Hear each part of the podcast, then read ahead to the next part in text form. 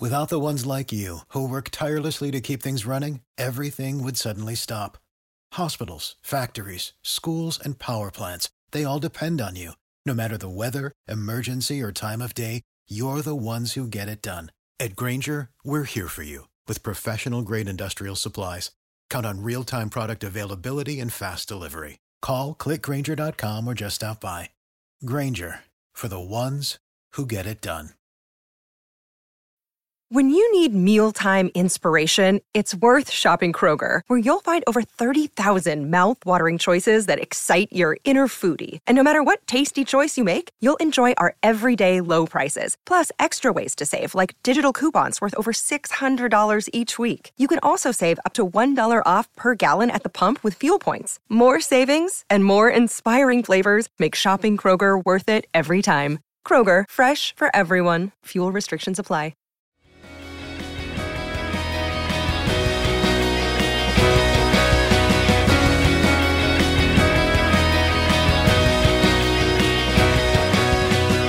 You're listening to the MLS Multiplex podcast with contributors from MLSMultiplex.com.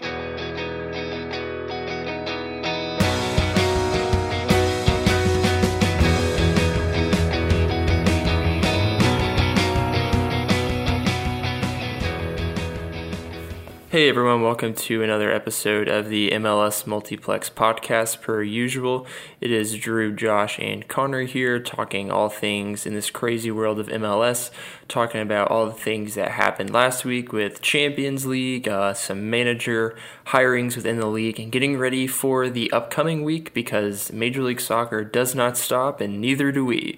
So excited for this episode. But before we get into a fun episode, I wanted to check in on you guys as the holiday season is upon us. Josh, how how is it going for you so far? It's going pretty well. Had a pretty good week since we last recorded. The Mandalorian season 2 ended this past Friday and you guys probably saw like reactions across social media and stuff. It was yeah, it was it was all over the place and rightfully so. It was fantastic. Really really great ending. Drew, I know you are probably going to start watching the second season soon if you haven't already, but you're in for a real treat. If you're a Star Wars fan, you will love the second season. And uh, outside of that, the Falcons embarrassed us again.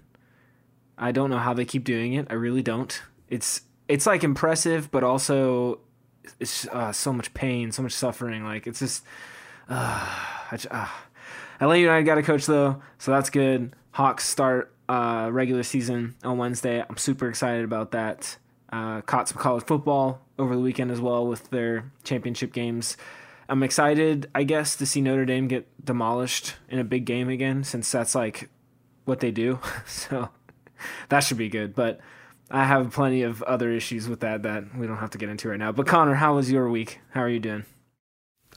Well, I'm officially done for the semester, so that's a huge positive, and I get to chill out until the 15th, I believe, is when we restart.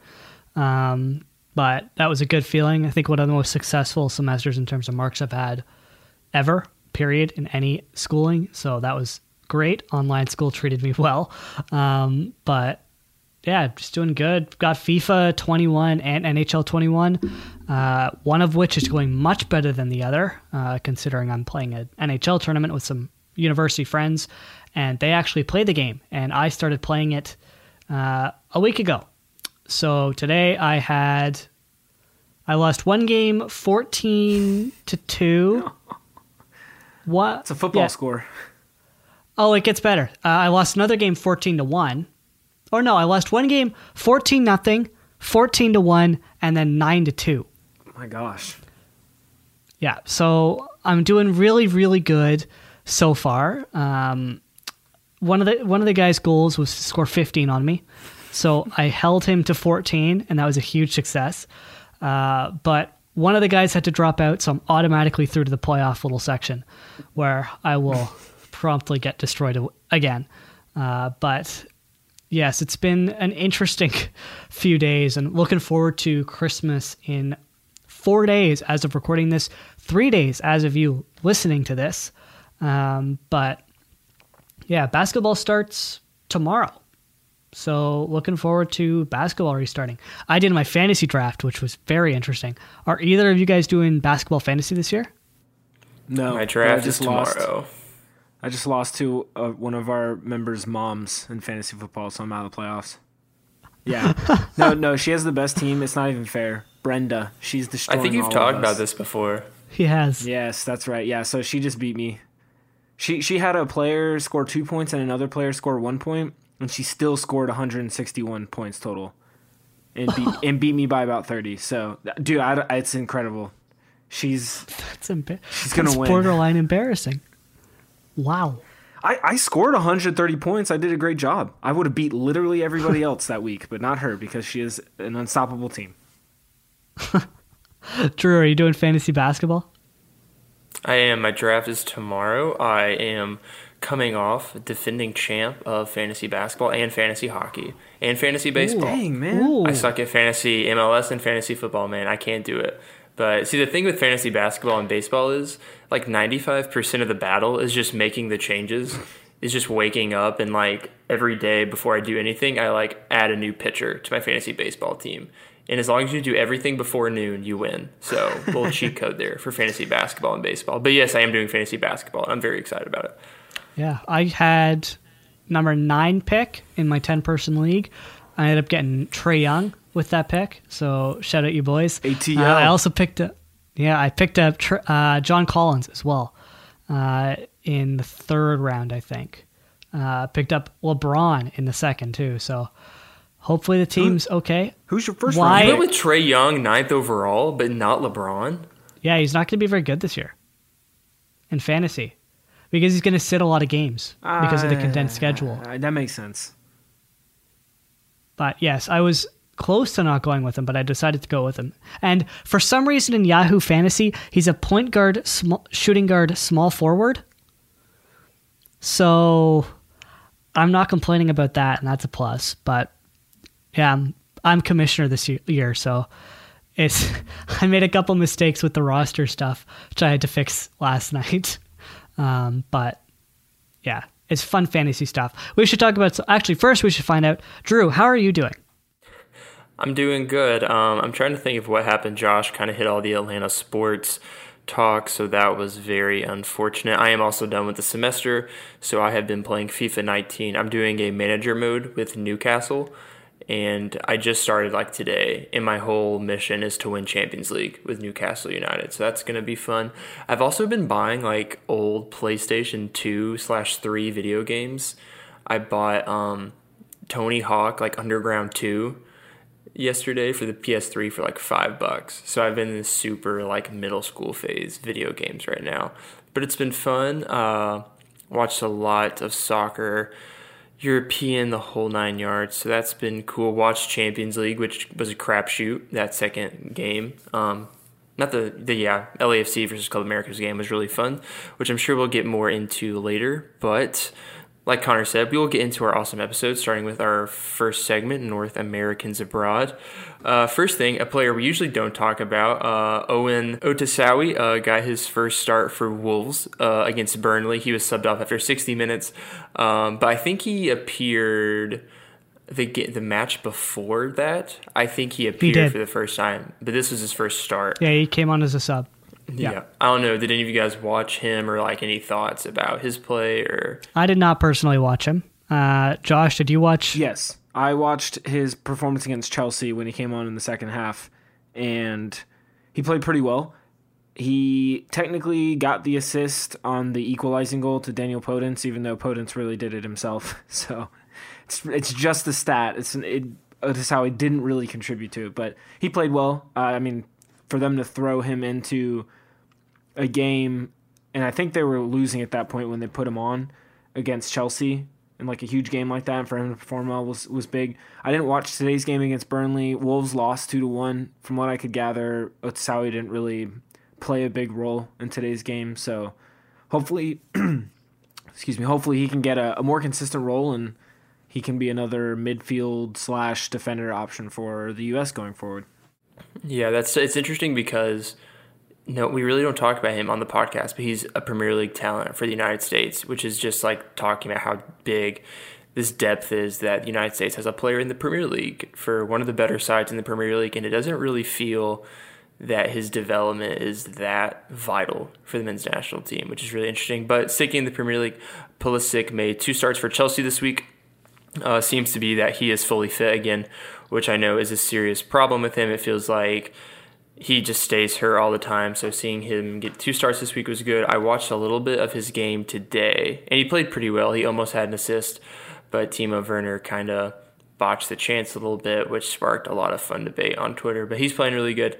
Um, and yeah, uh, let's see. Timothy Weah scored for Lille, and Yunus Musah scored for Valencia, both in stoppage times and those teams, which leads us to a interesting talk um, about Lille in France. That they are in pretty serious financial trouble right now, and I think they're starting to sell players to kind of get them out of this little rut that they're in in Lille, and I think they're still top of the table in France. So they're just in a really interesting situation.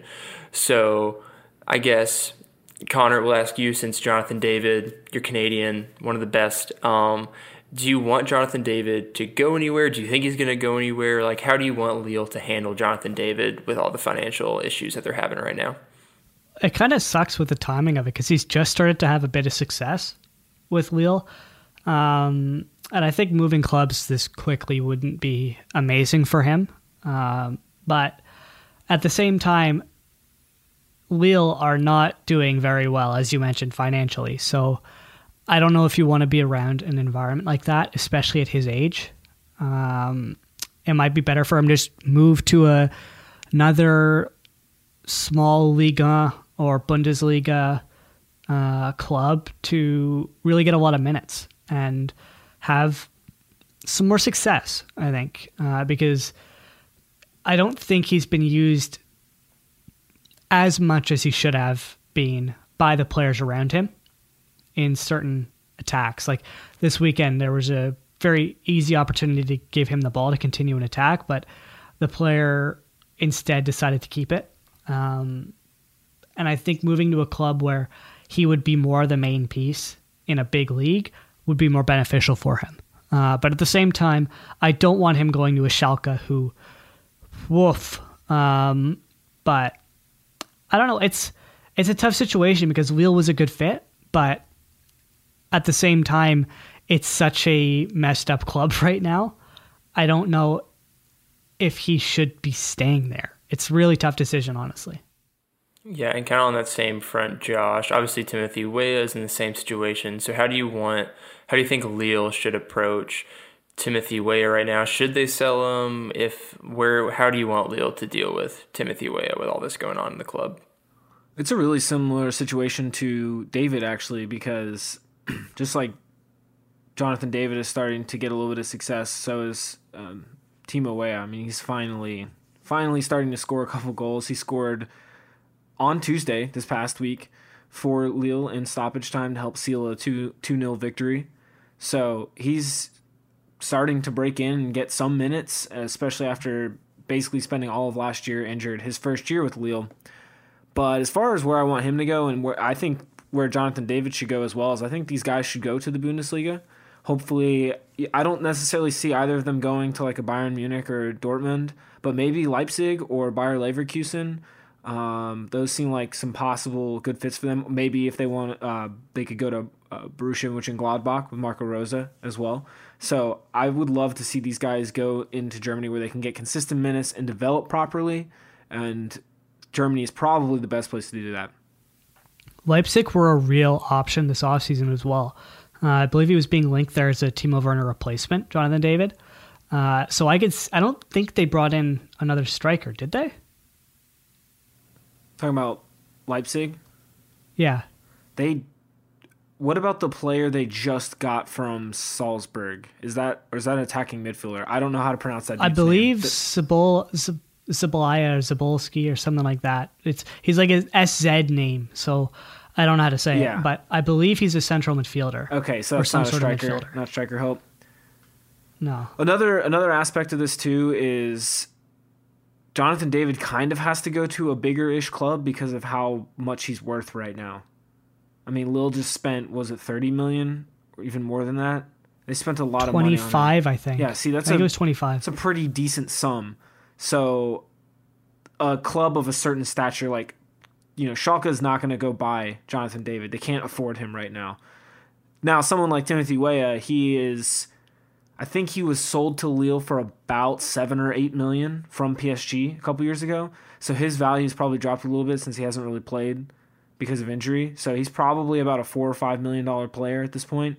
So I don't know exactly where these guys can end up, but they need to get out of France because things are looking really dire as far as finances go for most of the clubs in that league.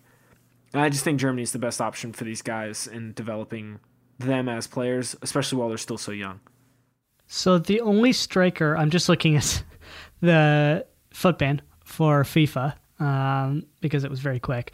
But the only strikers that they have are they've used Emil Forsberg at center forward. I don't really think that's an option. Yusuf Pus- uh, is an option. Alexander Sorloth, uh, I believe, and He Chang Huang as well are the three strikers they have, as well as Jean Kevin Augustin. Uh, although I think he might have moved. Let's check his FIFA cards. He has moved. He's moved to the French league. Um, so he, I think he'd probably start, but it'd be an interesting situation. I don't know how good of a financial position Leipzig are in right now. Uh, that would be an interesting statistic to see in terms of whether or not they're financially doing well. I assume they are because they're owned by Red Bull, um, but you never know. Um, but yeah, I'd love for David to end up in the Bundesliga. I think that's where he should play. I think that's where he should have gone this past off season. Uh, and I think Lille might have to take a loss on him, to be honest. Like I don't think he's going to go for 25 million again. I think he'll be 20 high teens sort of thing because he hasn't been as successful as he was at Gank uh, in Liga, especially this season. Yeah, it's interesting, and honestly, I didn't know Lille was in a financial situation until someone threw it in the outline. But we'll see where those guys go. Um, sticking in France, uh, Gioacchini, another U.S. player, scored for Caen on Friday. I think they're in League Two, the second division of the French league. Um, I don't think they are necessarily killing it in that league, but still good to see him scoring goals. Um, so that wraps up our fun men's section of the North Americans abroad scoring goals. Uh, we had a couple transfers on the women's side today. Uh, women's national team star Alex Morgan announced that she was, well, I guess the club announced, made it official, that she was leaving Tottenham after the first half of the WSL season and she was coming back to the NWSL, joining the Orlando Pride. Uh, she got like five games in, and I think she scored two goals in those five games.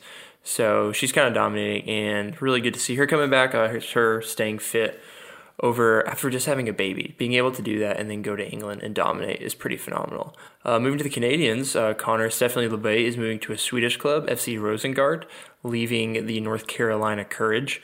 So she will be leaving NWSL um, and going to Sweden. Um, I think she started for Canada in the Women's World Cup, if I'm not mistaken. I think it's her and Kailen Sheridan are kind of holding it down there in Canada goalkeeper land. But she's off to Sweden. And getting into some awards that were announced. Um, sticking with women, Sam Mewis won Best U.S. Women's National Team Player of the Year award because she's kind of, even more than Alex Morgan, she's tearing it up with Manchester City.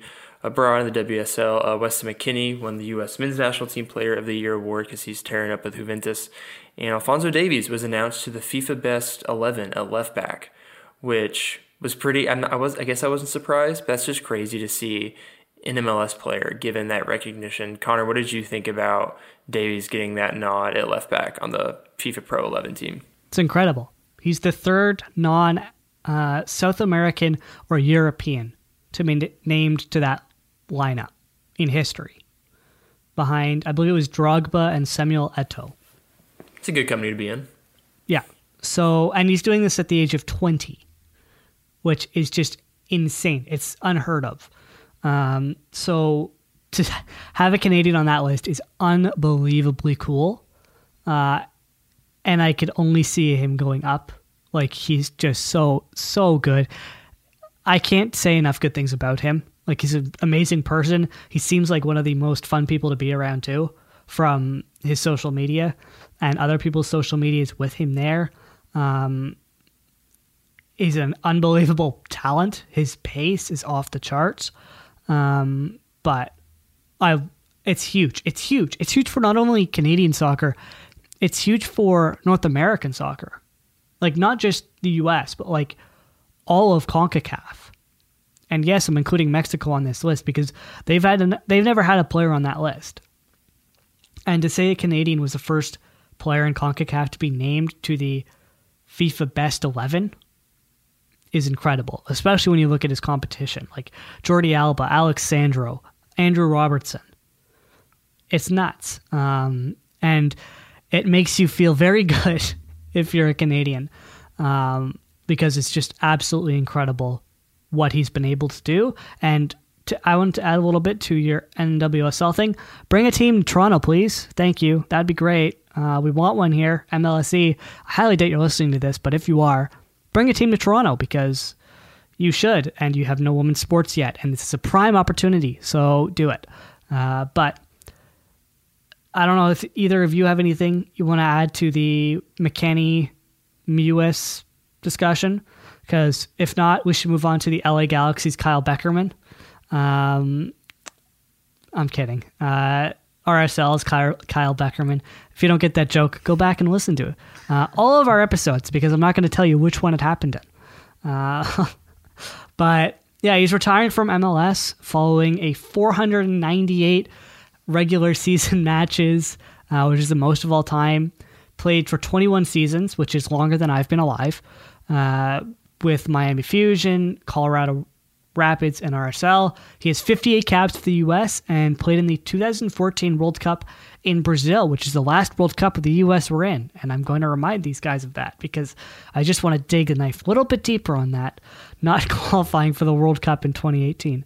Uh, but what do you guys think about this Kyle Beckerman retirement? Do you think this is a good time for him? Yeah, I think this is a good time for him. His contract just ran out with RSL, and I mean, guys played long enough. I think uh, he wasn't really starting much for RSL much last year, which again makes sense. He's he's put in his time. As for your little dig about the 2018 World Cup, irrelevant because Beckerman stopped playing for the national team in 2016. Thank you, Drew. the sass. That was a very smooth transition. Um, and following that 2018 lack of World Cup, the women won a World Cup. So I think I'm just fine with not qualifying in 2018. But um, yeah, I mean, he's like, he. Yeah, he's played in a crap ton of games. He's an MLS lifer, one of the best in the league to do it.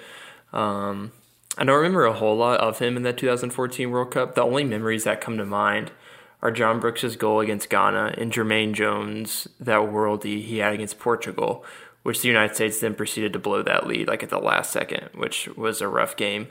But yeah, I mean, he's one of the legends in MLS. Um, he's like 38, I think. He's like nearing 40. Yeah, he's 38, and he's in that midfield role. So it's, I mean, it's about time, right? One of the best to ever do it. Um, so it was just eventually it was going to happen, and it happened today. So obviously, MLS is losing one of its legends. Maybe he goes into coaching after this. I don't know what he's looking like. I feel I would very much like to see him maybe like a youth role, maybe like RSL, hire him as like a U something coach. That'd be interesting. But yeah, that was announced today, and obviously a Major League Soccer legend and just a U.S. soccer legend in general. Um, but going away from players leaving their team to players getting selected to join their new teams, uh, Austin FC made its five expansion draft picks uh, just after we made our predictions on who we would draft if we were Austin FC. And we got three out of five right, guys. I think that's pretty darn impressive. Out of three of us, we each got one right. So I think we're we're on the knocking door to be the next Matthew McConaughey of Sandy Springs United or something. The I next was so, MLS team. I was so upset that he wasn't a part of that draft. Why didn't they have him there? Come on, just use his voice. It would have been incredible. God, just another missed opportunity by MLS. Yeah, after um, I watched an interview with him, and he's just phenomenal. So, big Matthew McConaughey fans here on the podcast. Um, but Austin FC made their five expansion draft picks. Uh, Danny Hoesen, a forward from San Jose, Jared Stroud, a midfielder from the New York Red Bulls, Kamal Miller, which they then traded to Montreal, which I think Connor. You even called that part, didn't you? right. But you, I think you want to, you wanted Toronto to get him. He- but I did want you were Toronto pretty to get him. close. He did mention Montreal in the same breath, though, so he he knew what was coming. Well, it, there's one and a only two Canadian points. teams, so What? Let's let's take a step. Alfonso Davies is from the Whitecaps, and you were just hyping him up. Let's take a step back. okay. So the Whitecaps are going to bring in another left back with Gutierrez and Adnan already at left back. Oh come on, Ali I'm Adnan's just not a left back. Who are we kidding? They play him like it. we know he isn't a left back, but they play him like it. Hey, this is this is 2020. Formations or positions don't exist in soccer anymore. Oh God. Okay, just keep going with the picks so I can get mad at Joe Corona. Joe Corona, which is Josh's pick, Joe Corona. Um, Corona deserves another chance, folks, and he got his chance with Austin FC. And Brady Scott, um, a goalkeeper. And this was the big one, which I got Jared Stroud correct. Jared Stroud was my pick after we figured out that I broke the rules and picked two Orlando players. I kind of just dug for one, and I hey, that's how you do it. Um, Was it your other one, Kamal Miller though? I think so. Which I honestly, yeah, he was my other Orlando player. But I'll give you credit on that one. I think I just copy and pasted from your You list. Gonna, gonna you're gonna lie. get one right either way. Yeah, there we go. So we we each got one right, but this was a move I don't think any of us saw coming. Uh, Austin FC traded up up to 1.25 million in general allocation money. I think it was 750,000 straight up, but 500,000 based on incentives to NYCFC in exchange for Alexander Ring, one of the best midfielders in MLS. I think pretty dang good player what did you guys think when that news dropped? Like, how, what did, because that was pretty big news. I wasn't expecting it. Josh, what did you think about Ring going to Austin FC? Personally, I didn't really think too much of it. That being said, I I, I just I just don't know Alexander Ring that well. Connor, you're giving me this look. I just don't know him that well as a player. I know he's good, but personally, I just like he. It's because he plays that kind of midfield position where nobody notices, unless you like make an effort to notice. Like Nagbe for most of his career. Like even during his time in Atlanta, he just you you don't notice him on the field that often. But that's also a compliment for a midfielder because that means they're not messing up or playing poorly. So Ring is good. Personally, I, I wasn't like super I didn't have a strong opinion about it. That being said, like Twitter in general, just people that know more than me about it were very excited about this move. I like the move in the context of the picks Austin made and the players they already had on their roster. They're up to like uh, 13 or 14 players now, and they'll, they'll have a couple draft picks. They still have tons of international roster slots left. So they have so much flexibility with their roster. Getting a player like Alex Ring is really good. He's going to bring even more experience to that midfield, in which you, you've already got Joe Corona. You've already got, I think, Cecilio Dominguez, their only DP player signed right now, is also a midfielder. So this is shaping up to be a pretty stellar team. So I think it's a great move for Austin. And on the contrary, not a good move for NYCFC. I don't know if that's a hot take or not, but I I I can see that point of view. I you got to look though. They have Keaton Parks and James Sands, two young players that have. To me, this just signals that NYCFC trusts the players they already have if they're willing to give up Ring. That I mean, but they also got a decent chunk of money in exchange, so it's not like they gave him away for nothing. So, but I, I this could also backfire on them tremendously. he's their captain. And I'm not a huge fan of trading your captain. Personally. Especially after you just lost Mitriță. I don't think Mitriță was that big of a player for them. Still, he's one of your good players. Like, and you look at how they've rebuilt it since the David Villa leaving, Pirlo leaving, uh, even Frank Lampard leaving. They don't have much left. They, I believe, they're letting Gary Mackay Stevens leave. He was a pretty solid player for them.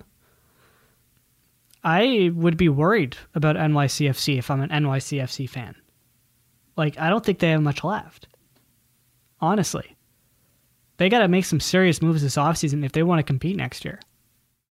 if there's any team that I, I'm not worried about acquiring talent, it's NYCFC because they have that city scouting network.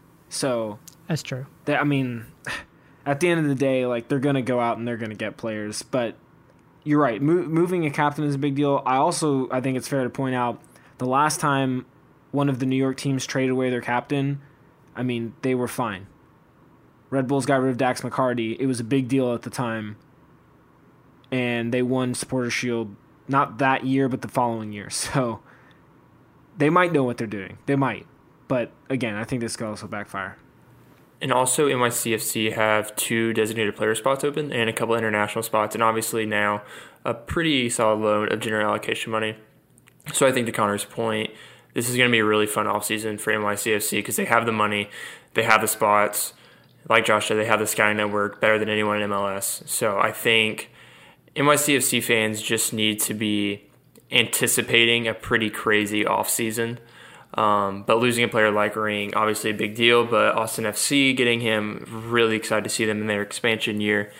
But moving right along to other player moves in MLS, another one with Hold up. allocation Wait a second. I didn't get to rant about Joe Corona yet. I need to rant about Corona. Go, hey, rant about Corona, man. I'm all Stupid yours. pick. I've said it before. I will say it again. Stupid pick. Wait three days and take him in the re-entry draft. Like, there were three players taken in the re-entry draft. Why don't they just take him? It makes no sense to me. And they had the number one pick. And they didn't use it. They traded it to Atlanta for quite a bit, granted. But they could have just used it on Joe Corona if they wanted to. You had other very good midfield options available. I don't get this move. I will say it again. I will say it continuously. Please, Joe Corona, try to prove me wrong, but I don't think you will because I don't think this is a good use of their pick. Honestly. And Brady Scott, if he's your goalkeeper going into next season, good luck. Uh, you're putting a lot of faith in a 21 year old who was the third string on Nashville. But yeah, I wasn't I wasn't a huge fan of these picks, to be honest. Like I like the Kamal Miller thing. I like the fact that they traded him. Uh, I think getting 225k in GAM and the 11th pick in the Super Draft, huge. But I, I can understand Tr- Stroud as well. Hoesen, Husin, really? You're gonna take the backup striker for San Jose? Really? It makes no sense. There are better attacking options. Josh, you took um, CJ Sapong. Even he would be a better option, in my opinion, than Danny Hoesen. Like, I think Austin could have done better in this draft, honestly. There was better talent, more talent available that they just didn't take. And I don't understand why they didn't take it, honestly.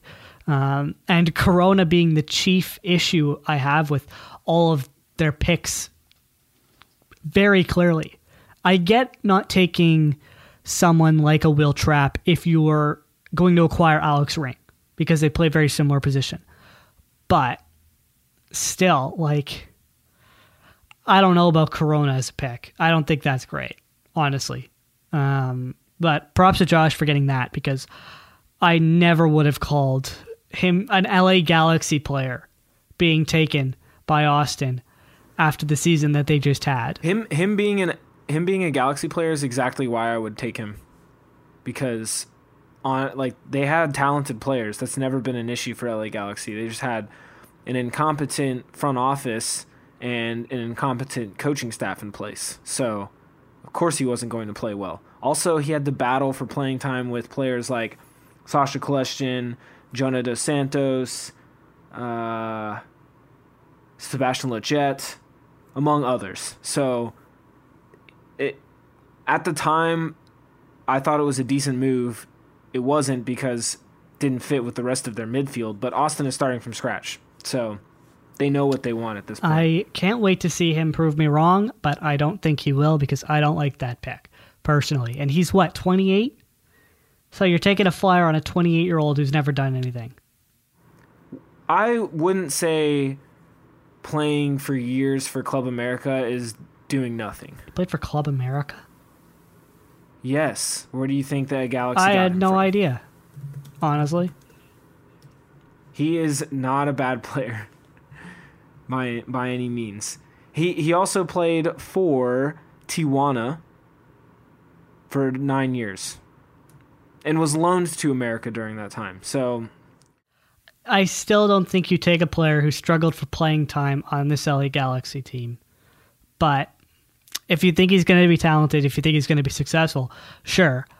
I just wouldn't personally do it. I thought there were better players available, and I thought you could have done something very similar to what you did with Kamal Miller with uh, Derek Cornelius and gotten something big from Toronto or Montreal, or held him from ra- for ransom from Vancouver to try to get them to acquire him again and pick somebody else up. But yeah, I wasn't a huge fan of these moves personally. But uh, were you guys fans of this next move, which was Jordy George? What is that first name? Geor- Georgie Georgie Mihailovic. George, okay, I could do the Mihailovic, uh, but having two DJs next to each in in a name, Just pretend they're G's. Okay. Like Djibouti. Georgi Mihailovic uh, traded. Mihailovic. I did that just to bug you. Mihailovic. traded from Okay. Chicago to Montreal for 800,000 in GAM, which can be up to 1 million dollars. Thoughts on this move from Col- Chicago's and Montreal's perspectives? I'll do Montreal's perspective. This is extremely intriguing to me because Georgi Mihailovic, he got a lot of playing time with the U.S. men's national team about two years ago, like right before they got Berhalter. It was kind of in that transition period. They gave Mihailovic a run of games, and he was starting to get some some consistent playing time in Chicago. And then I think he had a season-ending injury last year, missed a lot of that season, and then flew under the radar this year because Chicago, for the most part, flew under the radar. But they just had so much roster turnover that not many people paid attention to them. What intrigues me about this is the fact that Thierry Henry wants Georgi Mihailovic, so I think that means something. And then the other interesting aspect of this to me is how much money they spent on him. So I like to I like to compare these MLS trades to what I consider one of the biggest trades at the time, and that's when Atlanta got Darlington Nagbe for about a million in allocation money. That that at the time was a very large sum. I think it was the biggest interleague signing.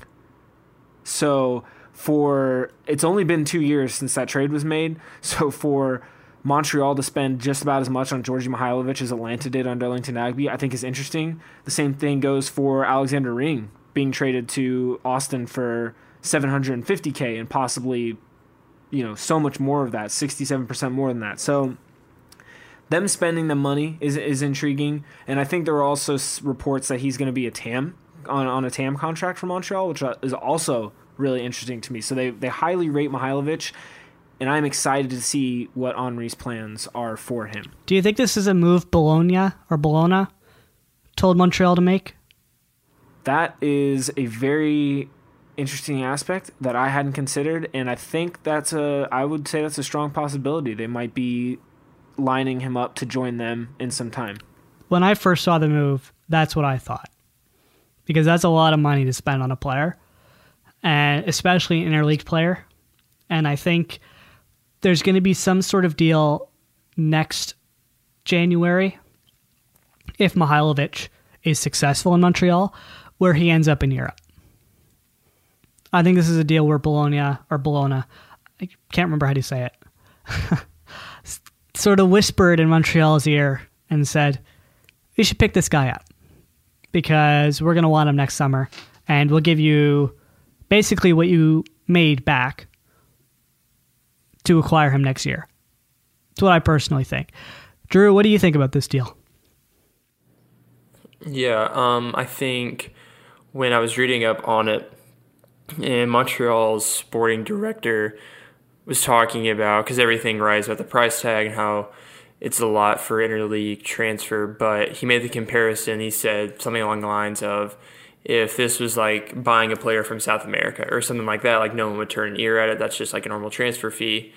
but because it's interleague transfer, it's raising eyebrows like a million. This is crazy. This is a lot, which is like interesting and talks about how highly they rate this guy if they're comparing his signing from Chicago Fire as if it were a DP or something coming from Argentina or something like that. So the fact that he's comparing Mihailovic's signing from the Fire to like a DP signing, he's talking about how good he expects him him to be, and I think Josh makes an interesting comparison with Nagbe in Atlanta. Like, I think that signing turned out pretty well. He was one. He's a really good player. Won MLS Cup. Worked out pretty well. So maybe Montreal's expecting something like that out of this guy. Uh, he's pretty young. I don't know how old he is exactly, but it's no one really looked at him with Chicago. Chicago's just so bad, and I have no idea where Chicago go from here because it's just a fire of a franchise, pun intended.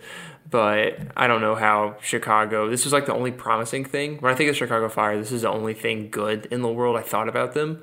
Um, so I don't know where they go from here. Maybe they're just they have more money. I guess is a positive way to look at it. Maybe they're going to plan on spending that. But I'm just. It was interesting to hear Montreal talk about Mihailovic in that way, as if he was a designated player coming from Argentina or something like that. What position does he play? He plays a midfielder usually, like a center mid, but he, I think they sort of settled on a winger role at Chicago to where he played like left wing and then drifted inside to help create chances. I wonder if this is the Taider Bojan replacement. That's what they consider him to be. Because they do need to find a replacement for him. Uh, and they still need a striker, uh, which hopefully they address this offseason.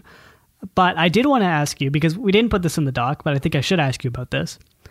What do you think about both the Fire and Montreal's rebrands? I don't know a whole lot about the Fire, honestly, anything at this point, because I am not a fan of the Fire's logo. Um, Montreal, from what I've heard, it's going to be like Montreal City SC or something horrendous like that, which is the most MLS thing ever. And to the Vancouver Whitecaps, please don't change your name. It's the only cool thing in Canada right now. So I am not a fan of the rebrand. I don't know what Chicago's doing, but anything beside that terrible crest is fine with me. But I don't know a whole lot about them. I just know Montreal's going with like something boring. Chicago's rebrand is redoing the badge, I believe. So they're sticking with the fire. Yeah, Yes. yeah, they're not. Cha- okay, I was wondering. Yeah, that's what you were very talking good. About, I enjoy Connor. that. Yeah, that, so there's the whole Chicago thing is excellent because this means the ownership are listening to their fans because they changed the the badge and the fans are like, no, like this is literally garbage. What are you doing? And then the owners are like, okay, fine, just give us a year because of all the production stuff. We'll get you a new one. So I'm glad they listened. Hopefully they don't mess it up again. As for Montreal, it's just a bummer.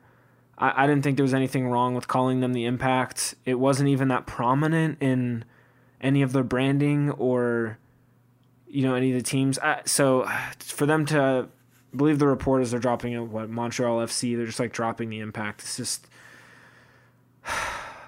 it sucks. It's it's it's unfortunate.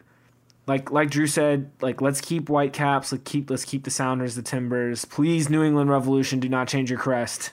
May, maybe you can update it, but like let's keep the general shape and the general colors. Like, please, you don't have to change. You don't have to change. It's especially disappointing with the amount of history that the Montreal Impact name has because it's been around longer than MLS has been around. So to see them lose that is unfortunate. Uh, and I wish they didn't do that. And everything I've seen is people don't want them to do that. So we'll see whether or not they back out of it. Uh, but it is unfortunate and it is disappointing. Let's talk about the reentry draft because this is something you boys can talk about quite a bit. Uh, mainly because Atlanta traded up for the first spot uh, with Austin to select left back Andrew Gutman, who's currently on loan from Celtic. Uh, he played for Cincinnati.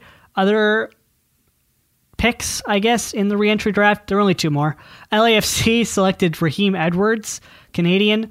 Uh, I believe this might be the third time he's been sel- selected in the reentry draft.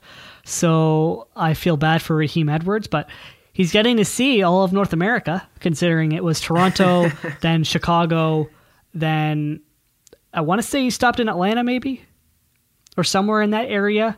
Um, I can't remember where he stopped, but now he's going all the way to LAFC. So he's touring the country, um, but hopefully he gets another opportunity. And then Sporting KC selected goalkeeper Kendall McIntosh. McIntosh. McIntosh. God, I'm Scottish. I just don't know how to say this. McIntosh. Um, from Portland. What do you guys think about these selections? I assume you're only going to talk about Andrew Gutman. Um, actually, I mean, I guess kind of. Yeah, I'll talk about Andrew Gutman. Um, I going into the draft, I thought the team's biggest needs were at fullback and defensive midfielder, and they acknowledged that with Andrew Gutman. Now there had there was a tweet that he is he was on the move. That tweet has since been deleted, so I don't know what the heck's going on with this guy. Um, but yeah, I mean they addressed the fullback situation.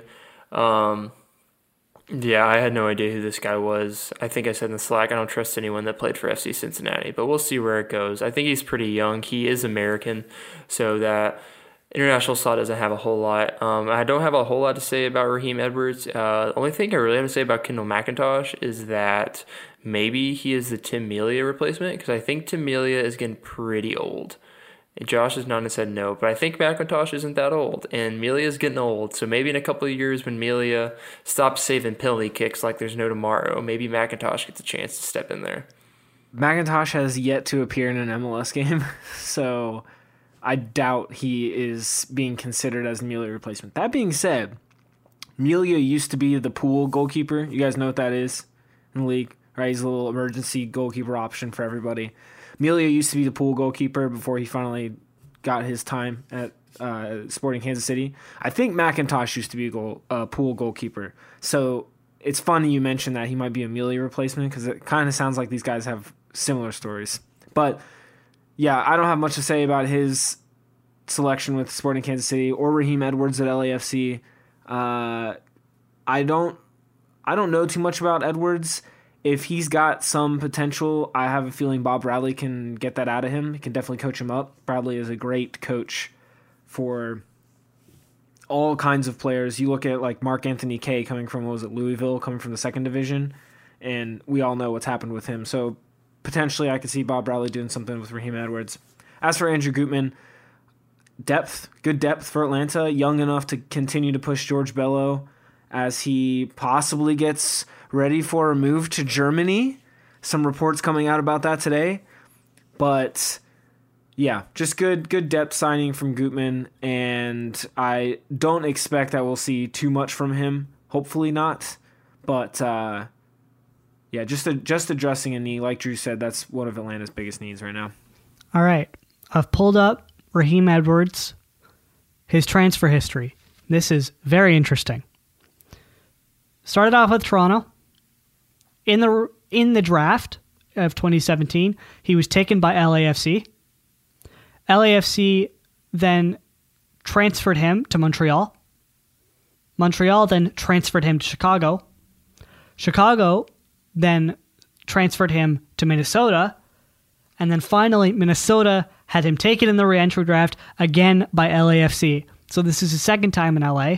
Uh, he's a wide midfielder. He can play left back, left wing, left midfield, um, I remember him playing left back with Toronto, and he wasn't terrible. Like he was okay, but yeah, it's going to be very interesting to see where he plays, and it's going to be very interesting to see where George Bello ends up, uh, because losing him would be a big blow to Atlanta, in my opinion. You guys agree? Yeah, I mean, I think he was one of, if not probably one of the only bright spots in the season. Uh, young player, obviously talking young U.S. men's national team prospects. He's in that conversation as well, um, promising left back. But I mean, I, this is kind of part of Atlanta's thing, right? Is selling players to Europe and making profit off of them. I don't know how exactly it would work because I think he's a homegrown, so they're not paying these transfer fees from South America or anything like that. So it's a little different. But I mean, from an Atlanta perspective, it would not be good because he is very good and was very exciting, especially with a new manager. I think he might be have even more potential to be exposed to MLS. Um, but yeah, it's interesting because from the U.S. men's national team perspective, you obviously want to see him playing in the best leagues in the world. But I don't know. I mean, it's kind of part of the system that Atlanta has, selling young players to Europe when they're ready for the right price. Uh, I haven't seen a whole lot on it. I don't know who he's linked to. in Germany, whether it's a lower side in the Bundesliga, maybe in the Bundesliga 2, I think is the name of the second division in Germany.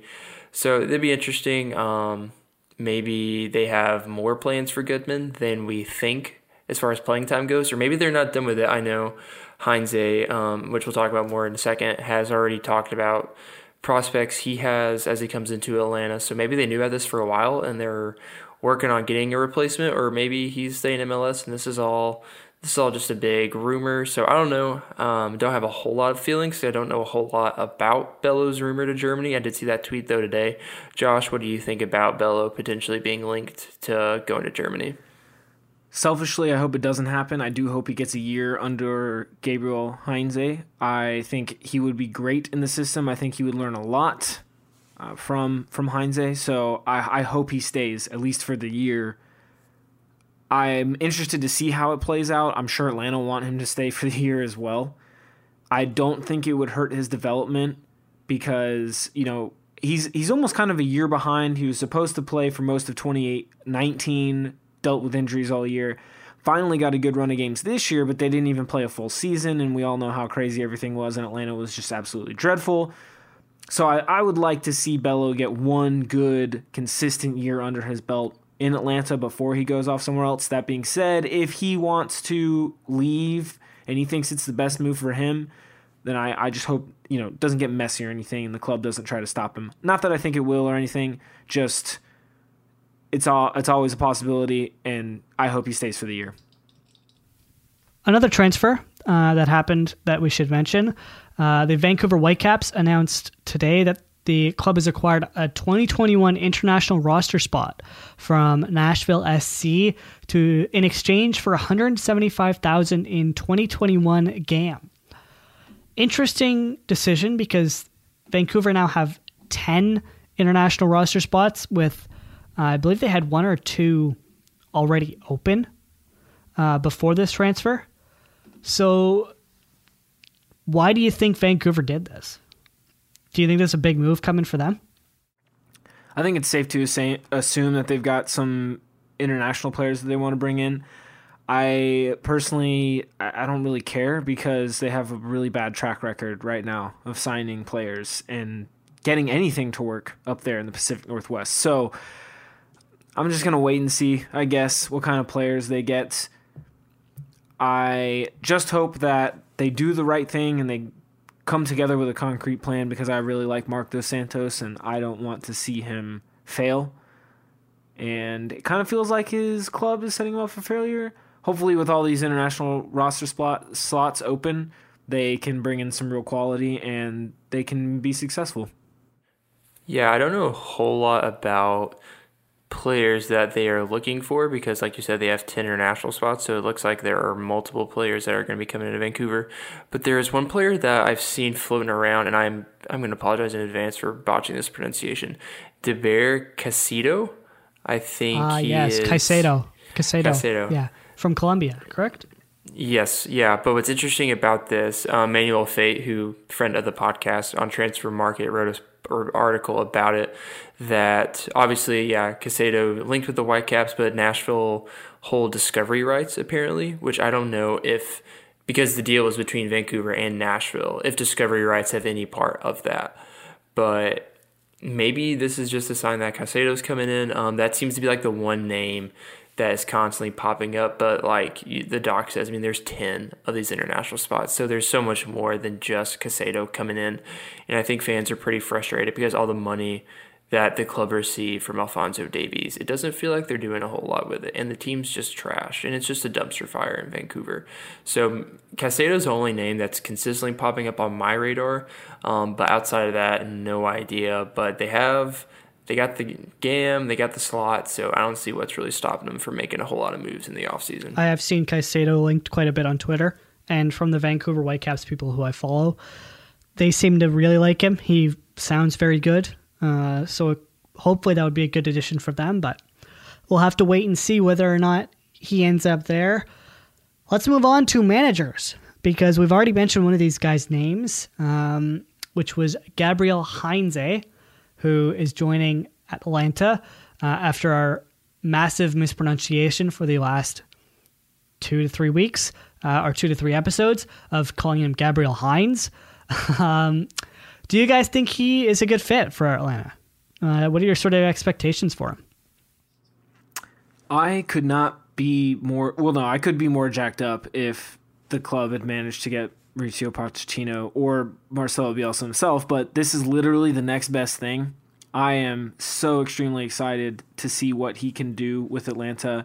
I'm excited for how he's going to change the culture and turn things around. I'm excited for how hard this guy works, honestly.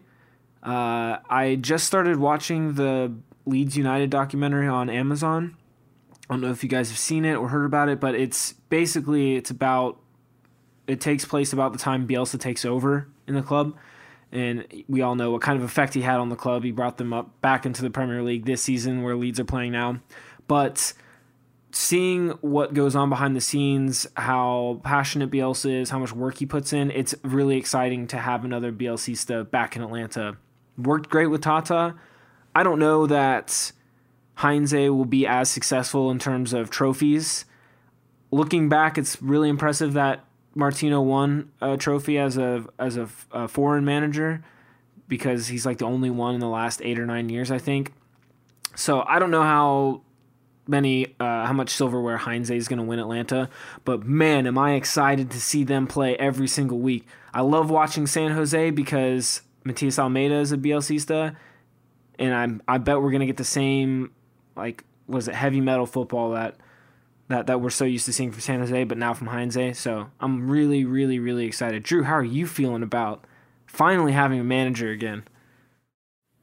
It's really funny that you mentioned Marcelo Bielsa because uh, it was after Heinze was announced in Leeds was playing Manchester United, I think, and I was like, okay, like Marcelo Bielsa, like I'm gonna watch Leeds, I'm gonna dissect, like I'm gonna get everything I need to know about this Heinze guy. And Leeds proceeded to get smacked. I was like, oh crap, like we suck, we're gonna get relegated. but since I have calmed down, and I am very excited about this, we're gonna um, get relegated in a league that doesn't have relegation. Honestly, relegate Cincinnati. Hot Ooh. take. Um, but I am very excited about this. Uh, yeah, I think it fits. It, it's hard. I'm. I have to fight myself in thinking this is just going to be Tata Martino 2.0. Like, I think it's very unrealistic to expect this guy to win MLS Cup in two years, which is only a two year contract, by the way. I think we should note that, which is interesting because that's how long Tata Martino stayed. Um, but I think it's it's appropriate to be excited because we finally have a manager that I think it's going to be really exciting and going to that Club America game, which we'll talk about in a second, just ending on a good note, winning that game, having a manager that fits this style that Atlanta United supporters love from 2018 2017 is just exciting. But I'm fighting the temptation to hold this guy to the same standard as Tata Martino because he's coming in, new team, new country. I don't even I don't even know how moving from Argentina to Atlanta is going to be right now with all this going on. So I'm I'm very excited. I think Atlanta has a right to be super excited. I think Atlanta is going to be one of the better teams in the East very soon. Whether or not they win the Eastern Conference, I don't know about that. But I'm excited. I think better days are in Atlanta United's future. But I'm hesitant to. I think Atlanta fans are very quick to say it's just like 2018 again. Like this is going to be 2018 all over again. We'll win MLS Cup. It'll be fine. I don't think it's that yet, but I there's reason for optimism. So it's very I it's understandable to be very excited about this because I'm very pumped for Atlanta United's future. Two things I wanted to touch on in what you said and all that. The the Manchester United Leeds United game. It was brutal and Leeds got ripped apart pretty easily, especially by Scott McTominay. That being said, one of the hallmarks of a, a Bielsa style team is their fitness levels and how they won't quit no matter what. So if you're like me and you started watching that Manchester United Leeds game at the end when it was already like 6 to 1, then honestly if the score wasn't up there, you probably would have thought the teams were tied because of how Leeds were still running around like madmen in the 73rd minute. So I'm excited to never watch a team quit again, hopefully. Same thing with San Jose. You're probably used to seeing them. They run forever. It's incredible. Their fitness levels are outstanding. The other thing I, I think is important for Atlanta fans to realize is Tata Martino was he's he's heavily influenced by Bielsa, but he's not. It's not the end all be all for him. He changed his tactics when he had to. He is pragmatic when he has to be. Best example of it, MLS Cup playoffs in 2018. He just turned Atlanta into a counterattacking side. He said, "We're going to sit back. We're going to sit with five in the back. We're going to absorb some pressure. We're going to get the ball to Miguel Almiron, and we're going to spring a counterattack, and then we're going to punish teams that way because we're fast enough and skilled enough to do it." They did it. They got the trophy. Martino never really played. He never had the team play like that for the majority of his time. The difference between him and Heinze is Heinze is never going to change his tactics. Heinze is always going to have the team playing the same exact way. He's very rigid in that way. So I could see this team under him maybe winning a trophy like a supporter shield, but when it comes to becoming pragmatic and changing your tactics to win in say an elimination tournament, I don't know that this team will have the same success they had under Martino. But I for one am just excited to watch this kind of style in a team that I care so much about. That to me, honestly, if Atlanta loses most of their games or they don't win the conference or they don't win MLS Cup, that's going to be fine with me because I'm going to enjoy watching them no matter what. Yeah, and I think it's just going back to that Leeds game. I mean, I, I, was I was kidding because obviously Manchester United has a pretty deep wallet compared to Leeds United, but I'm very excited about it because Atlanta United does not have that wallet issue when it comes to signing players. I don't know. I would be embarrassed if I was Leeds losing to a small club like that. Oh boy. It's exactly what we needed. All the Manchester United fans to come at our heads. If they're small, what is Arsenal? Those, those fans don't exist anymore. All the Man U fans you know, they they're not they're not around anymore. They're Liverpool fans now. Oh my god, we're Drew. I think we kick them off the podcast for that one because I don't want to deal with all the United fans. United fans, don't go after us. Josh, Josh, go after Josh. Leave us alone, please. Although follow us on Twitter, we'd love that. Uh, but go after Josh. We're not a part of this. Just a shocking take, Josh. Just shocking. But not shocking, at least in my opinion. Greg Vanney is reportedly on his way to LA Galaxy.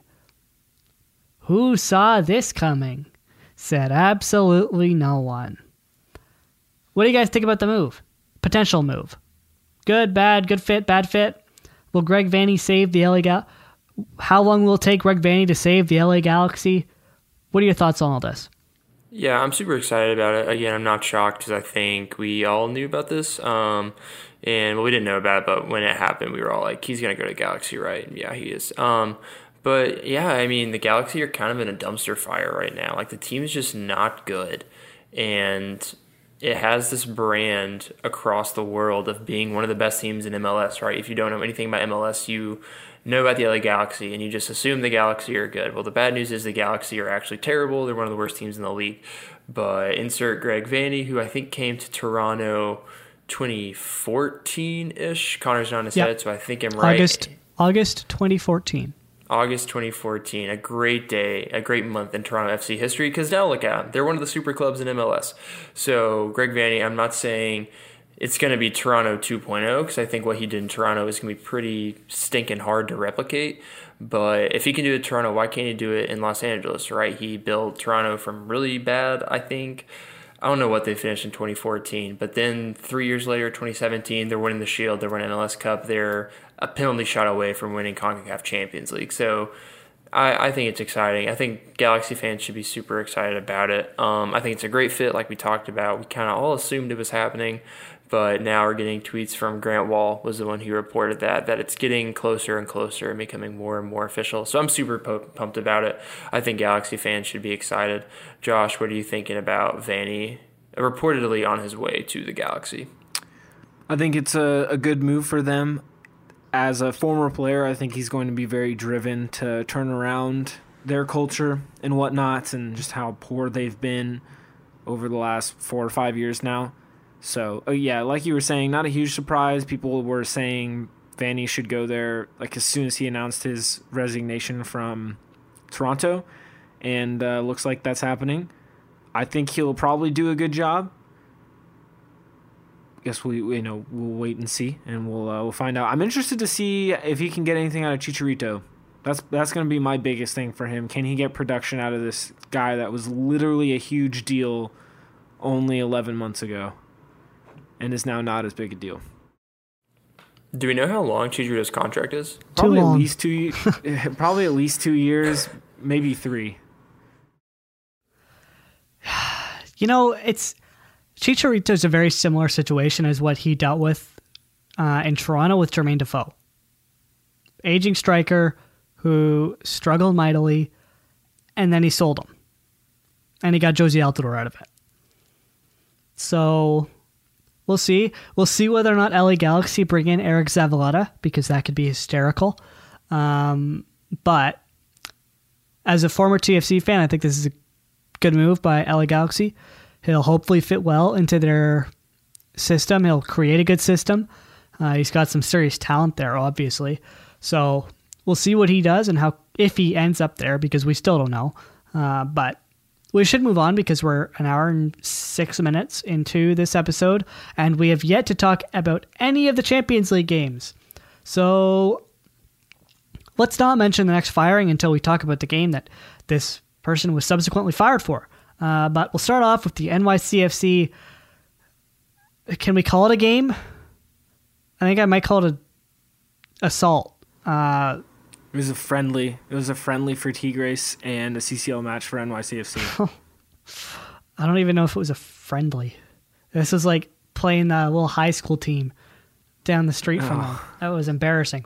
Lost five nothing. Uh, and oddly, I found it odd. Why did Sean Johnson not start for an NYCFC? he was a close COVID contact. Ah, got it. I think they had a lot of pretty key players that were not in that game. I don't know if they were all because close COVID contact, but they were missing some pretty big names. I don't think that would have made a difference because, like you said, it was like playing a JV team. But something to note that they were missing some good players. Let's move on from that game because uh, who cares? Next up, Montreal.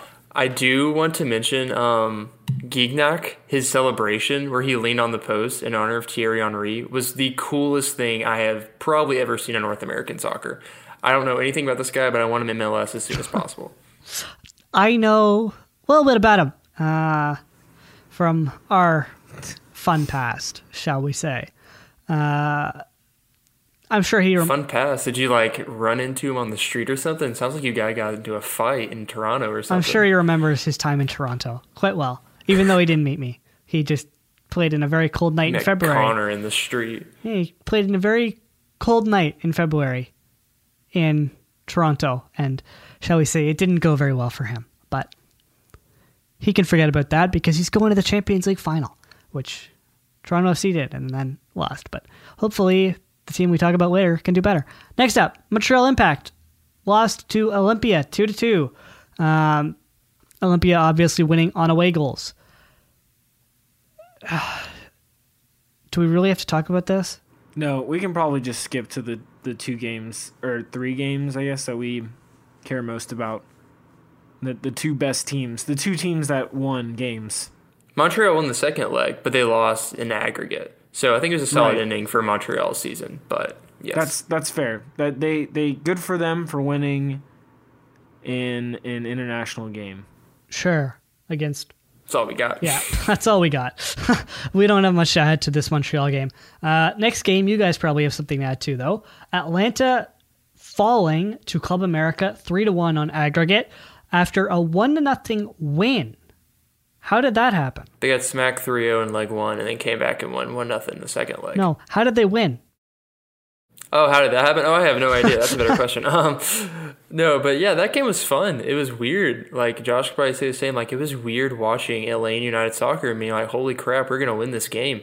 And I mean, it was pretty hard to ask for to think that they were going to win 3-0, but there were some solid chances that Ochoa had to make some pretty big saves. I think Franco Escobar had a chance where I think he kind of mishit it, forced Ochoa to make a big save. I think Barco had a good chance that got saved. And then obviously the goal that um, George Bello assisted to I am totally blanking on the goal scorer's name, but it was like his first touch of the whole game, and he scored a goal. disrespect Jackson Conway. Jackson like that. Conway, oh man, his first touch of the game. They, I think he's 19 His, his years first old. career touch ever with the Atlanta United first team. First time he ever touched a ball for the first team. and assisted by George Bello. That was phenomenal. So, but I mean, it was good. Like I thought Marcelino Moreno played really well. I'm very excited about him. Um, but yeah, like they were just good. That was fun. Later, I think, I think it's something to say that Club America just isn't very good. I think they're kind of overrated, which we might talk about in a second with LAFC. But I think Club America just played this, soak it in, don't let it get three nothing soccer. But it was a good. I mean, when we talk about Atlanta United, like it felt like two weeks ago the world was ending, and now we have a solid manager everyone's excited about, and we just beat Club America again.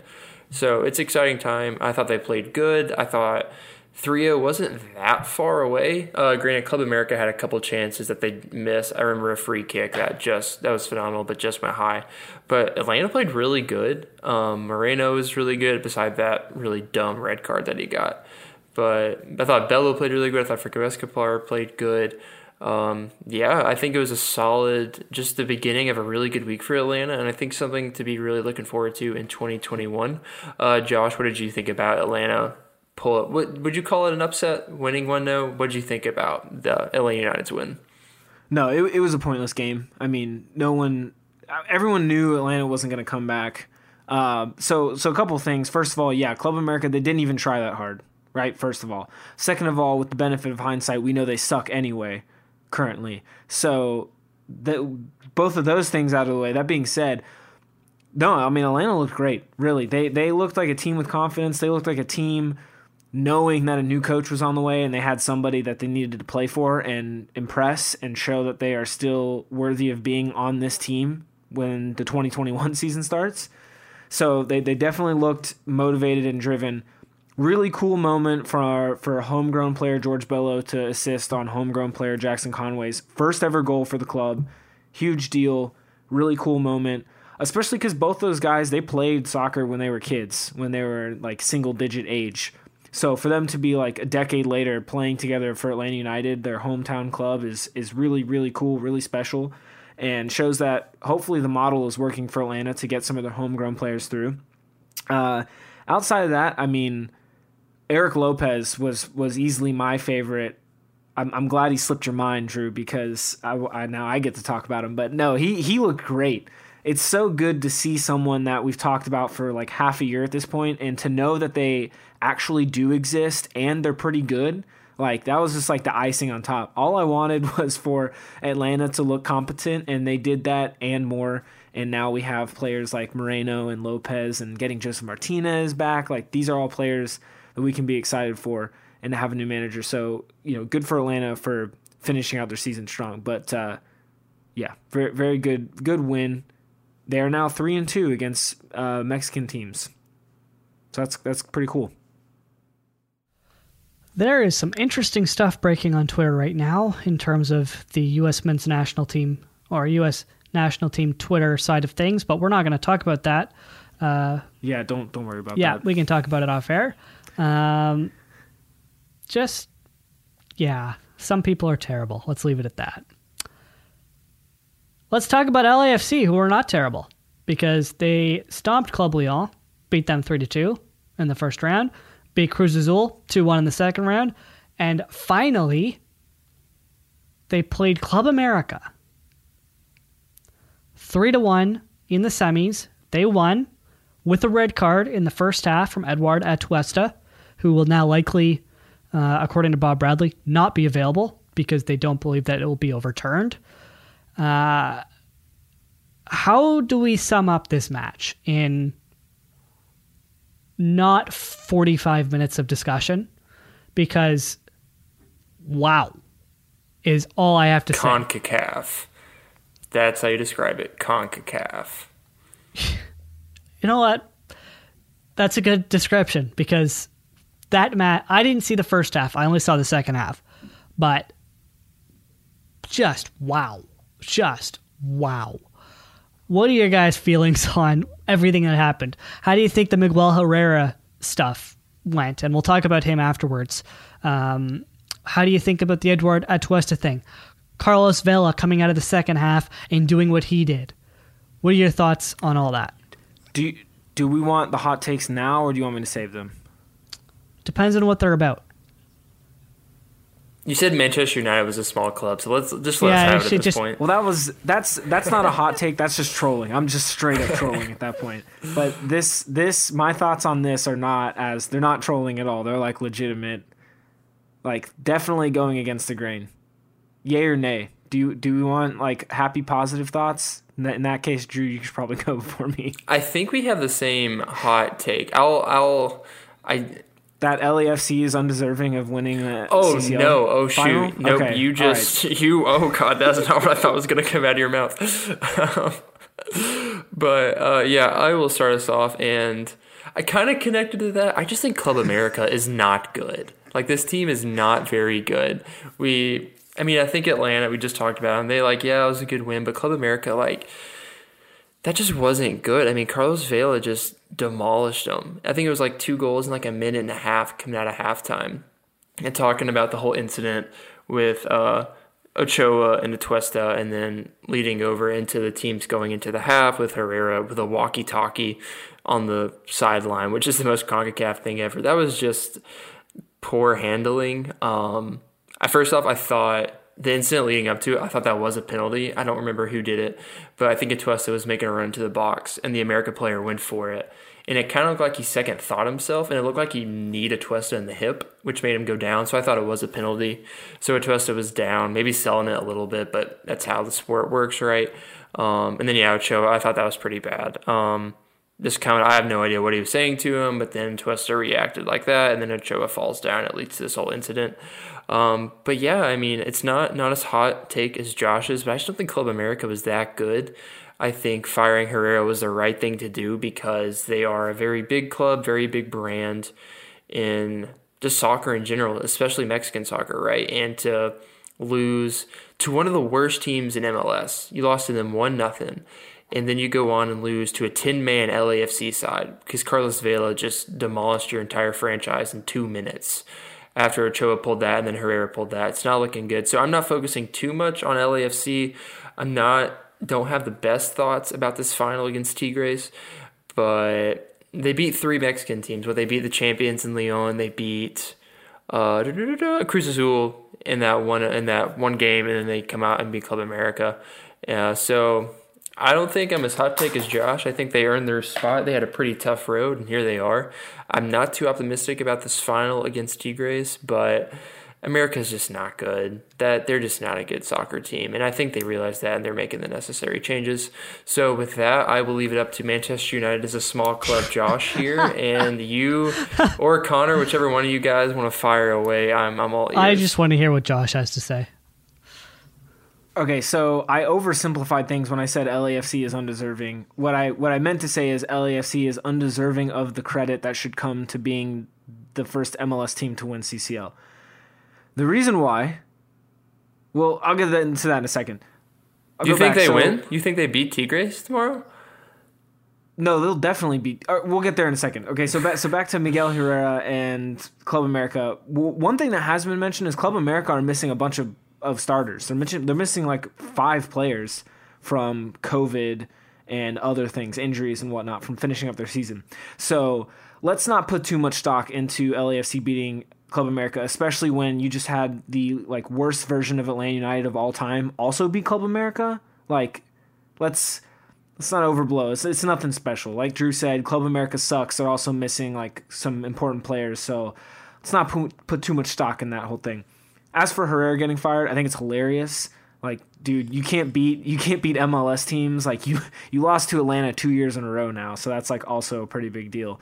So good good for Club America for letting him go. There's nothing like the Mexican press hate more than Liga MX teams losing to MLS teams. It's like it's like the end of the world to them. So for it to happen for it to happen twice in one week for Club America is is pretty satisfying from from a outsider perspective.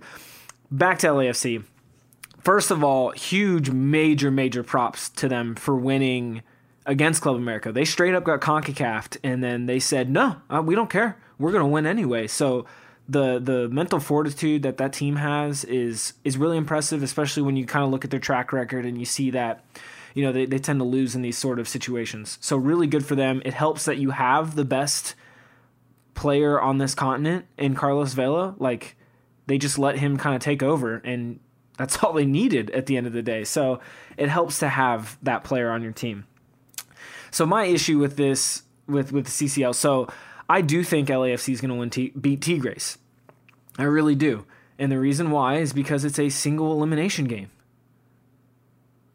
Do, do, like do we under like do we understand the chances of upsets and single elimination are higher than you know in any other scenario. If this was a normal tournament and we were doing two legs, no chance LAFC even makes it to the final in the first place, right? It's also totally unfair that they only had to play a knockout game for their quarterfinals, whereas Montreal and Atlanta and NYC had to play their their second leg. I know in most cases, you know, with Tigres, NYFC, and Atlanta United and Club America, they were probably not going to come back in the second leg. You know, that's that's fine. That's all well and good. But the fact that they had to play a two legs and LAFC got away with playing it was more leg, beneficial for the MLS teams that they got to play a second leg. No, it's not. And the reason why is because Liga MX teams are better and deeper. Uh, Montreal Olimpia aside, when it comes But to it the gave MLS them a chance to catch up. But it's easier to just win in 90 minutes than it is to catch up in 90 But minutes. but they weren't going to wipe the slate clean. There was always going to be that first game. So either they were just going to be eliminated or I know, and I, and I'm saying it's and I'm saying it's an advantage to LAFC that the pandemic hit the world the day that it did because LAFC just had to play one knockout game. Of course, they were going to beat Cruz Azul. Cruz Azul just finished their season.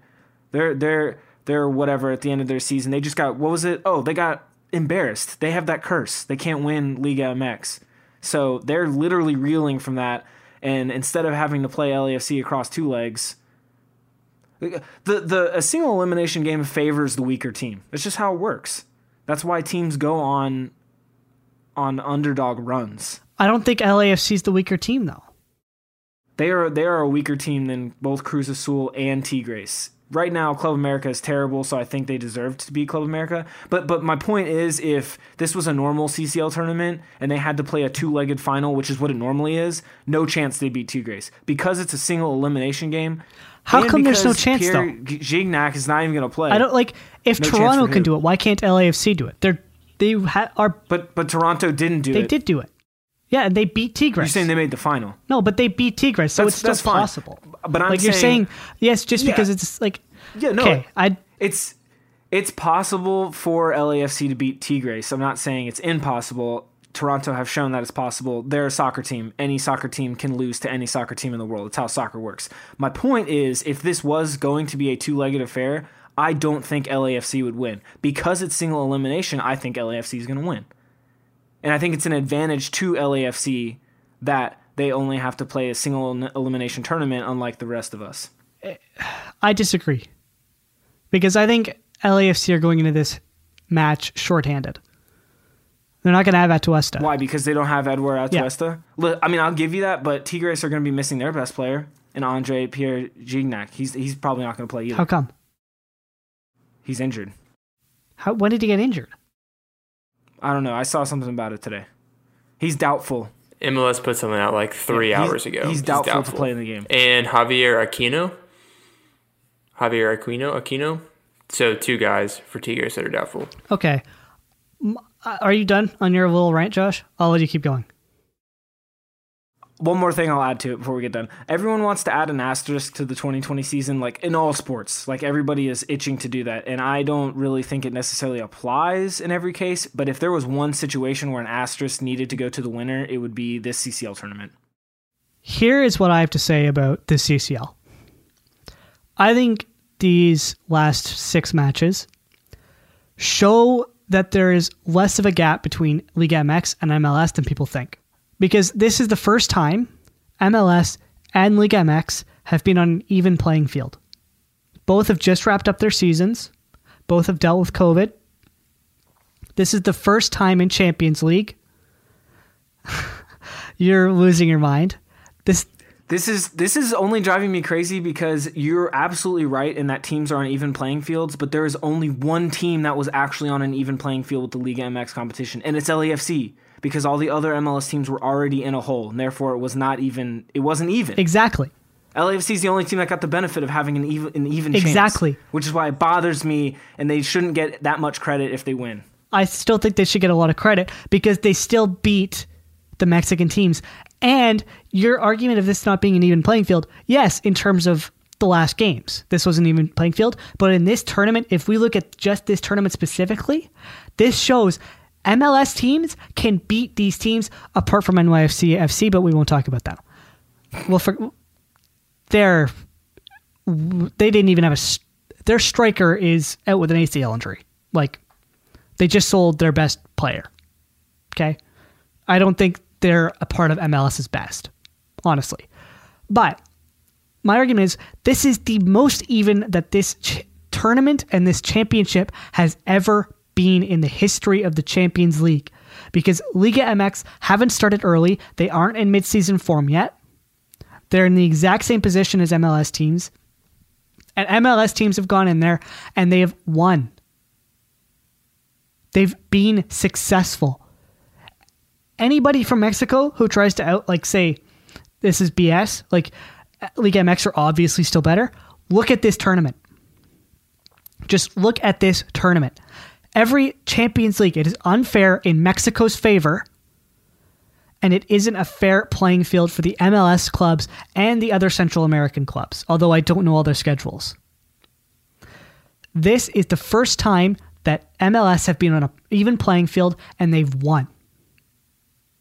That is my biggest argument. That's my biggest takeaway from this tournament, no matter what happens in the final. It's unbelievable what LAFC have done, beating Leon, Cruz Azul, and Club America already. It's the same situation as when Toronto beat Club America and Tigres, and then lost a heartbreaker in penalties to Chivas Guadalajara. Is it on the same playing field as what TFC did? No. Is it still impressive? Yes. I would argue it is still incredibly impressive with what they've been able to do because all of those games didn't happen in that bubble. They still beat Leon in regular play. They've been a very, very good team, and I don't think we're giving them enough credit. And they did that first match. I, they didn't have Carlos Vela, did they? Or was that when he got hurt? They've had Carlos Vela for all of their CCL matches. Yeah. They did? Okay. So the Carlos Vela point doesn't stand. But they still did that. And I think we need to look at that because they weren't one of the best teams in MLS. Were they a top five team? If they had Carlos Vela, yes. But they didn't have Carlos Vela. So they're a top five team in the league. Are they the best team in the league? I don't think so. And they're still doing this to Mexican teams in an, on an even playing field. That's my biggest takeaway from this tournament. That's what I think other people's biggest takeaways from this tournament should be because I find this incredibly impressive what they've done. And if they manage to beat Tigres tomorrow night, they'll A, make history, B, show that MLS is for real. This gap between Liga MX and MLS is continuing to get smaller and smaller. And while Liga MX fans hate to hear it, it's true. Also, Liga MX and MLS should combine. My rant is over. I think, gosh, how do I follow up those two rants? That's phenomenal. Um, I think, first off, I agree that the gap is getting smaller and smaller. Honestly, I think you can make the argument that the gap isn't even there anymore, right? Because I think top to bottom, MLS is just, it's good. There's not this random top tier. You don't have the same Club Americas rolling in, the same Cruz Azul, Leon, uh, Guadalajara, which I don't think Guadalajara even made Champions League this year. But I think the most impressive thing about LAFC's run is that round of 16, right? They go down 2-0 to Leon and come back. Like there's no, like no one gave them a chance. These are like the champions of Mexico, and they come back and win 3-0. And the Cruz Azul thing, yeah, it was a one-off game. Um, honestly, I think you can make the argument that their path has gotten easier the deeper they've gotten into this tournament. because they had the defending champions down 2-0, made that comeback. Cruz Azul, pretty good. They win that game. As we've discussed at length, Club America isn't that good. Right. I think the path is not going to get easier tomorrow night because Tigres is really good. Obviously, if they don't have Gignac, I can't talk today. Uh, that's going to make it a little bit easier.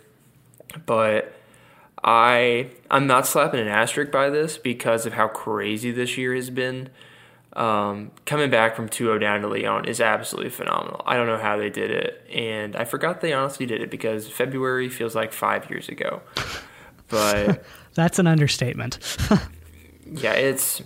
I mean, I, I just want to know what Bob Bradley said to LAFC at halftime because they went through all that stuff. You're having a player sent off, and then out comes the best player in CONCACAF and just shows us why he's the best player in CONCACAF. Two goals in a minute and a half.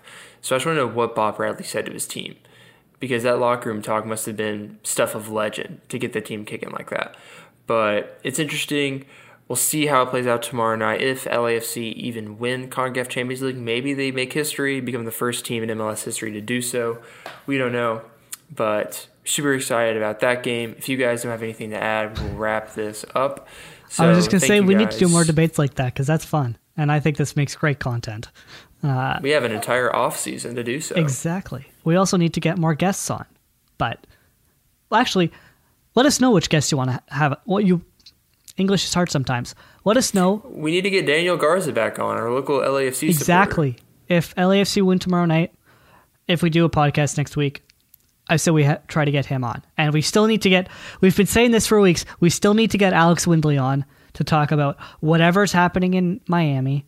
Uh, and, but I want to hear what people want to, who people want to have us bring on because uh, odds are nobody will tell us, but I'd still love to hear it. Uh, Josh, do you have anything to add to that? Or shall we just let Drew end this 90 plus minute episode?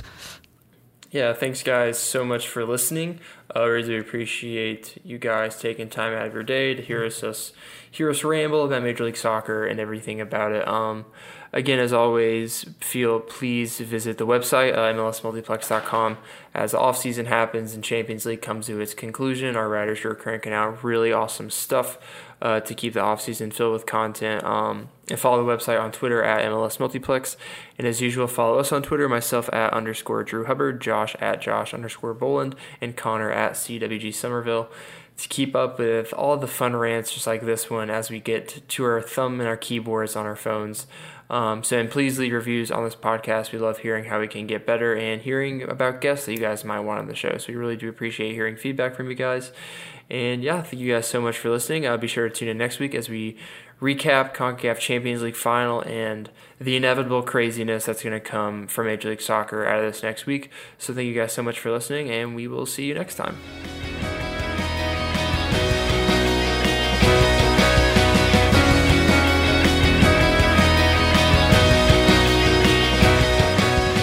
Thank you for listening to the MLS Multiplex podcast. Check out all of the contributors' written work at MLSMultiplex.com.